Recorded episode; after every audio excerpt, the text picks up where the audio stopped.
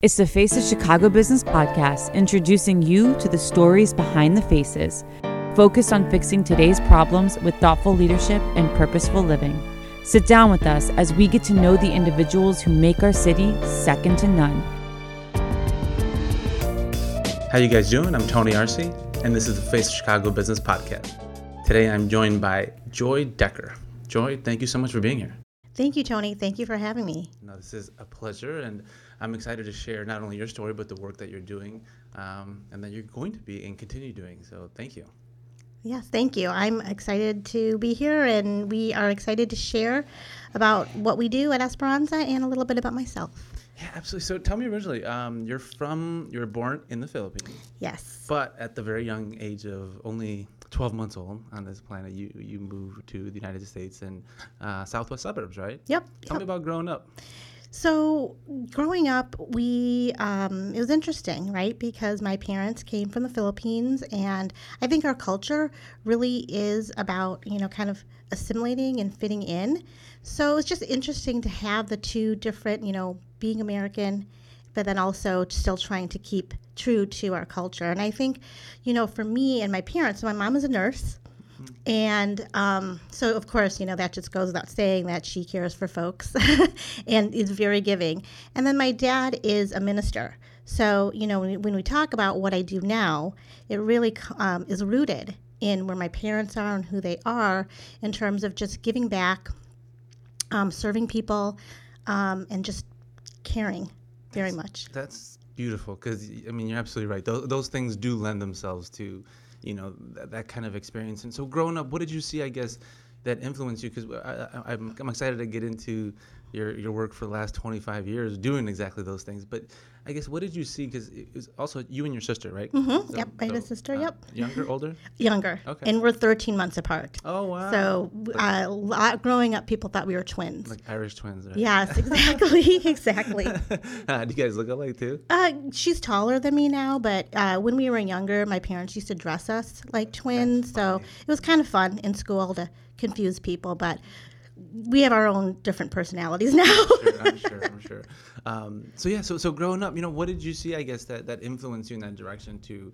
Um, I get make this your life's work. You know, it's interesting because um, you know it's not one of the things when you grow up like folks want to become a teacher or fire, you know, or a nurse, right? Mm-hmm. Um, I come from a long line of nurses, um, but when I was, hmm, I think high school, I is probably a service project where we um, I worked for, or I'm sorry, I volunteered um, with uh, kids with significant disabilities. So these uh, kids used wheelchairs; they couldn't uh, speak.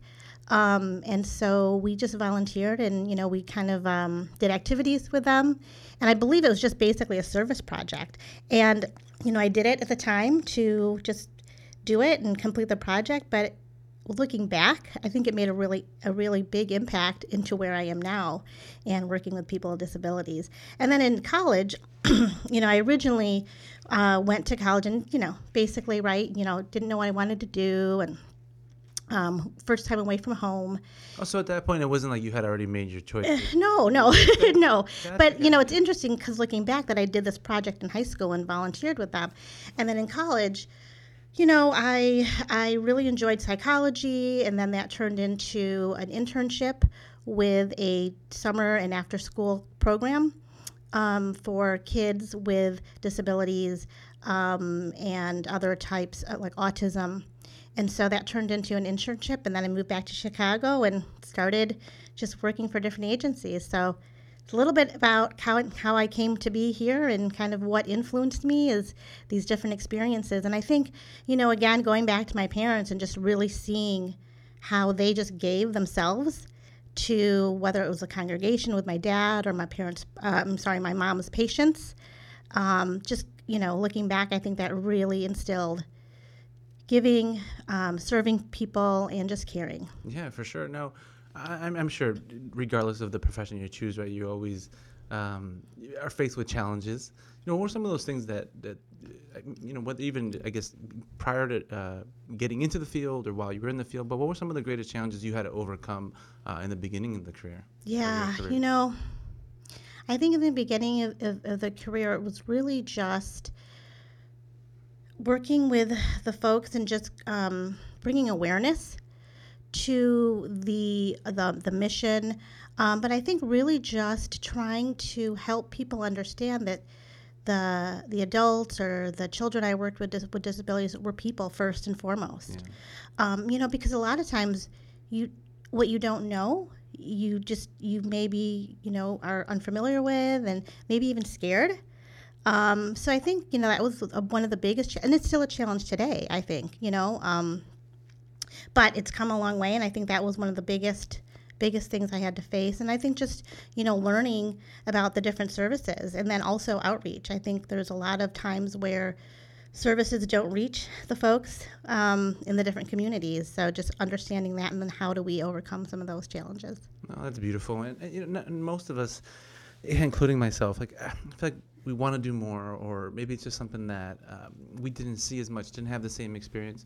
You know, what are, what are some of those things that uh, you try to educate people on as far as getting involved who you know haven't so if people are listening you know what, what are some of those things that, that you could say to encourage people to get involved and help organizations like esperanza and others You know, and there's lots of ways to become involved, and I think it just makes you know it has to make sense and connect with the individual. So, you know, volunteer opportunities certainly coming to our organization um, and working with the kids, or we have service days, and that could mean a number of different things where we've had groups come in and help maybe clean. A clean, uh, maybe do some outdoor work and kind of beautify our homes that we have. Um, but I think also, you know, it's just we have an art studio, so there's more like one on one time where you can maybe work directly with the artists. Um, but I think one of the things just to get involved in just in a general way is this maybe goes back to one of the challenges is the folks that we work with want to be part of their community, you know, so connecting, um, making a friend, you know, um, and just I, honestly spending time with our folks and getting to know them um, you know and introducing them maybe to to your network you know whether it's maybe going to church with them or going to the park doing activity with our folks. I mean we've got a million and one ways and we can really customize how folks want to become involved with us. And i'm sure it's got to be super rewarding you know it can't just be that it, it's it, it, it, feel, it feels like they're they're giving right? It- i'm sure that the the response or the um, testimonials you get often are more than that are are that of, of, of you know of joy and gratification Yeah. right Yeah, and I think you know it's. I often hear from whether it's our families or um, our the folks that we serve is just how we have helped change their lives.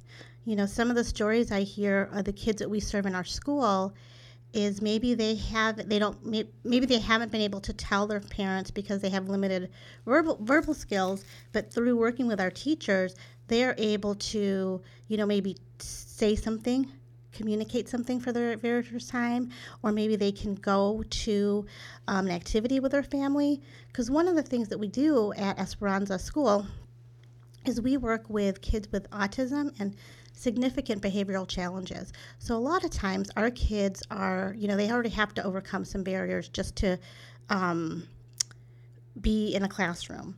Um, and how do we how do we help them either understand what the behavior is telling us and what they're communicating, or help to um, find an alternative way to communicate? Because ultimately, when they're doing something, they're trying to tell us something you know, whether they need something or maybe something's wrong. Um, and that's what we do in with our teachers and our behavior therapists is we really try to find out what the function of that behavior is. And so to make a long story short is where this comes to is that by doing that, again, we've been able to help our students talk to our parents, you know, tell their parents what's going on eh, through, you know, whether it's behaviors or increased communication skills. Um, so it's just it's been very rewarding to hear that. so and on that note you know tell me a little bit about uh, esperanza so you've been there for seven years yes, but yes. the organization has been there a little longer than that Yeah, so we've been around for 50 years. wow Um, and we started as most social service organizations start with, right? So our founder, Guadalupe Reyes, um, her son had a disability and saw his siblings going to school. And he, at you know, in the time, this is what the late '60s, where there weren't, weren't a lot of options for kids with disabilities. So Guadalupe, being who she was, you know, trailblazer, started Esperanza School um, in the Pilsen neighborhood and actually in a church basement. Wow. So then, shortly after, we uh, the organization moved to our current location in Westtown, and um, we, you know, we started with a very uh, small classroom, and today in our school we serve about 65 students, primarily with uh, Chicago Public Schools. So we partner very closely with CPS, um, and as our kids grew, you know, we started to look at other additional services. So now we serve adults as well um, in our adult day program. So we continue their learning, independent living skills, uh, vocational uh, training. And then we also have residential homes. So we have three residential homes on the northwest side of the city, and th- those are 24 hour operated. Um, there's a variety of different folks, you know, some folks that maybe need a little bit more help, but some folks that are very independent in the community. Um, and our staff work around the clock there, and they're amazing. they're amazing. Um, and then within our adult day program, we also have an amazing art studio. And what I love about the art studio, it's, you know, in addition to giving the folks, the artists, skills, but it truly is a studio. Um, you know, the, the work that they make, we get to exhibit in different places throughout the city, different partnerships. Um, and the artists will uh, create different different exhibitions are part of curating the art naming the art uh-huh. um, and what i think is amazing is that whatever we sell um, goes goes back to the artist so some of it will support the program oh. but um, a portion will go back to the artist and they identify themselves and so it's been a great way to connect to the community and kind of introduce who we are um, but then once you meet the artist and come in, you just kind of fall in love with the place. so, so what drew you to the organization to begin with? Because, I mean, it just sounds so incredible on every level. Did you seek it out? You know, what was that? Tell me a little bit. About that. Yeah, yeah. So, I, you know, I've been I've been working with agencies throughout my career, and I, you know, was looking for a, a kind of a new challenge. Um, and wanting to uh, you know, honestly, the family like atmosphere drew me there. Um, when I first walked in, I got to meet a lot of the staff, and the one thing I walked away is feeling like this is really a family and it's genuine. Um, and we see that every day in the work of our, our staff, the folks who work in the homes, the teachers, um, all of our staff. They're amazing. I think that's the biggest thing. And, and again, when I say when people come in, you'll see it, you'll feel it, and it's kind of amazing. So, uh, I guess what is the overall uh, mission, or what's the vision for Esperanza as an organization? You know, what's the future hold? Yeah, so we, uh, you know, again, we serve about 200 or so individuals, adults and children, and really our mission is to serve these kids and, and and adults and help them to become as independent as possible you know to connect in the community because i think that's one of the biggest things is you know they're they're part of the community and you know um, and just helping them be as independent as possible i mean I, know it's a simple mission but that's really what we do when we do it through our different programs and i think you know going forward esperanza is going to we've been around for 50 years We've, you know, weathered a lot of challenges. Last year being, you know, a, a, everyone, right? Last year, the last year has been crazy, and we are resilient and we are strong. And I, I will be around for another 50 years. I'm sure you will. And anything we can do to help that out, obviously, obviously. But now, fundraising is a big part of what um, yes. keeps you guys going, right? Yes, and, yes. And it's crucial. So you have a, a very important date coming up. we do, we do. So we, you know, I, I, mentioned we partner with CPS. Yep. So we do get a lot of our funding from the state and through, um, you know, the uh, State Board of Ed. Um, but as you said, you know, fundraising is a big part of what we do, and we have an amazing network, and we rely on the support of the community. And so we've got a date. Uh, our gala is coming up in May. Um, this year it's going to be virtual again because you know we're still. Yeah. where we are. Um, and so we're excited that the opportunity for it to be virtual is you can attend from anywhere in the comfort of your own home. Um, and we're able to extend it. So, not just one night of having a really fun night, but it's going to be a week long celebration. It starts on May 10th, and uh, tickets and registration is open now. So, you can visit our website. Um, all week long, we'll be featuring our programs. You'll get to know us. I don't want to give it all away today. um, and we'll have some amazing art for sale. We have a lot of different auction items that we'll have on a uh, on the website. You know, some trips. I know we're, we're hopefully going to be able to take some trips in the in the in the future. So we've got some great opportunities. And then I think you know we oh I forgot to mention we've got something new this year. Uh-oh. We are raffling off a Peloton. Wow. Those are hot. yes, they are. And, you know, I mean, with everything, folks have really gotten into kind of, you know, exercising at home, and the Peloton's a hot ticket. So we're excited to have that this year. So tickets for the raffle are, are, are up now. And then on the 13th, which is Thursday, we will have a celebration. So a program in the evening about 5 o'clock. And again, we've got some great things we're going to feature. We give an award out every year. And this year we are honored to um, present this to Boston Consulting Group. Oh, has okay. been a very strong partner with us, um, and specifically um, Gabby Novosek. So we're excited to feature them. Again, don't want to give too much away, but please join us. It'll be a really fun time. That, that's amazing, and you know, congratulations on all that. Because yeah, that's, that's I mean, that's a lot going on with that, and, and there's a lot to be proud of. What I guess from that too, um, advice could you give other nonprofits who have had to pivot and and you know, through this gone, like you said, your gala that at, at one point, well, you had to go virtual, yes. right? That's, at, at, at, at yeah. the end of the day, that's what you had to do. You know, what are some of those uh, pitfalls that you had to overcome and things that you can share just from a logistical standpoint, even uh, uh of having to put something virtual together? Yeah, you know, we had to learn quickly how this is going to work.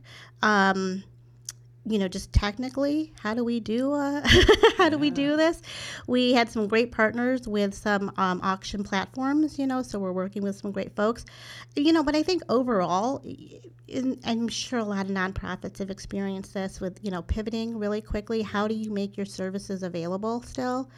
Um, you know, for us, the school, you know, of course, we had to figure out how we were going to turn, you know, virtually and uh, serve our students remotely. Um, and I just want to give a lot of credit to our principal and the teachers. Um, in addition to, you know, the curriculum, we did a lot of enhancement, like enrichment. Um, and then technology, you know, that's a huge challenge for us. When you say enrichment, yeah. So just you know, in addition to just kind of the academic academics, so it was maybe um, just different activities that they can just continue to engage, you know, with their family members and maybe their siblings. Um, that maybe it was just something that they do around the house, you know. So maybe it's just, you know, whether it's counting or matching or colors, you know, reading a story. Um, we tried to provide a lot of those resources to the families. Um, and then technology was one of the big challenges for our, for our folks. So we were able to partner with CPS and get devices out. Um, but for folks who didn't have available technology, we did a lot of um, creating some packets. So, you know, we had our staff come in and making a lot of copies and doing some online resources and del- actually delivering those to each of our students as well. So, we tried to really understand where the family was and try to meet them at, at their needs. So, it was just, it's been obviously an interesting time and just amazing staff. And in our homes, you know we didn't we didn't have the ability to stop serving our folks in our homes so really just understanding the different safety protocols we were going to put in place and really keeping our staff and our residents safe and one of the amazing things I have to say, um, and I'm sure I know not a lot of other agencies probably did this as well, is that we decided when to shelter to shelter in place. We had our staff also shelter in place and actually live Oh no way! In the homes, it yeah, it was it it was amazing, you know. So we were, how are we going to do this? Our staff going to actually want to do this, and you know, so I mentioned we have three homes, and we wanted uh, six. And, and how not to cut you off, but yeah. how was that received? Yeah, so so we thought, you know, how are we going to do this? We had more staff volunteer than we needed. That is incredible. So it was yeah, it was honestly amazing, and we uh, we actually did it for three months, for twelve weeks, and we had staff living with with the guys for 12 weeks wow. and you know for them to say hey this is what i do and i care so much about the the guys that i work with and just kind of give up you know like sacrifice you know just like yeah. move away from their own families um, to do it for that long um, it was just it was amazing. And it's amazing. Sorry. Oh that's that's beautiful. Um, so the, know it's beautiful yeah. to see you to yeah. feel that way and the, the emotion that comes with it. It's beautiful. It's a beautiful thing. You can tell you know how much this organization means to you. It does. It does. And i mean again it's it's really it's just really the, the staff. I you know I said it earlier. The family like atmosphere and the genuine caring and it really came out this past year with our staff. And then in addition our community you know they really wrapped themselves around us and embraced us. And we we did a food drive because that was one of the things that we also so you know that's not necessarily what we do on a day to day but that's something our families needed. Yeah. so we held a food drive last summer um, when there was a lot of hard, you know, hard times in the city and not available, you know, groceries, and it was it was amazing how much, you know, how, how much our fam- uh, the, the the community came around us, and it wasn't just food; it was also supplies. You know, whether it was just like ah, just household needs, and it was it was amazing. It was amazing, and I. I'm, I'm at a loss of words, so I don't mean to be. No, that's incredible. it's It's just it's beautiful. it's really it was uh, so moving no, to see that. It's so beautiful. It's beautiful to see, and I'm excited to, to now know about the organization and support in any way we can. So, um, but tell me now, because you you're now giving someone else the opportunity to step into your your role, right? Um, Yes. and experience Esperanza as you take on this next chapter in your life. Yeah, so me- I'm I'm it's been um, you know, the last couple of weeks have been just up and down. I'm I care so much about Esperanza and I'm excited that, you know, for their next chapter. Um, I'm also sad, but I do know again I mentioned how resilient the organization is and you know, I'm ready to to kind of pass the leadership on and um I'm just very excited, but also where I'm going, I'm going to be working for the state of Illinois, uh, Department of Human Services in the Division of Developmental Disabilities. So, in my new role, I'm really looking forward to be able to continue to make change and impact at a statewide level.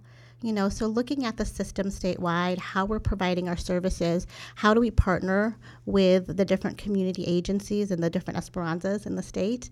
Um, so I'm really looking forward to continuing to work with community agencies, um, but just at a statewide level. Well, you, you continue to support Esperanza, right? Obviously, Absolutely. it's part. It's it's near and dear to your heart, and I'm sure it always will be. Um, but you know, for for coming in, sharing your story, I, I truly appreciate it, and sharing Esperanza's story and mission um, is just as uh, critically important to what we do at the Face Chicago Business as any any organization, if not sometimes more, right? Um, so as we continue to support you, if as, as you're lis- listening and you want to help support Esperanza, I encourage you to reach out to Joy uh, directly. Uh, there's a form below. But Joy, thank you so much for for coming in and sharing your story. Oh, thank you so much. I've enjoyed this and just being able to share a little bit about what we do. Thank you.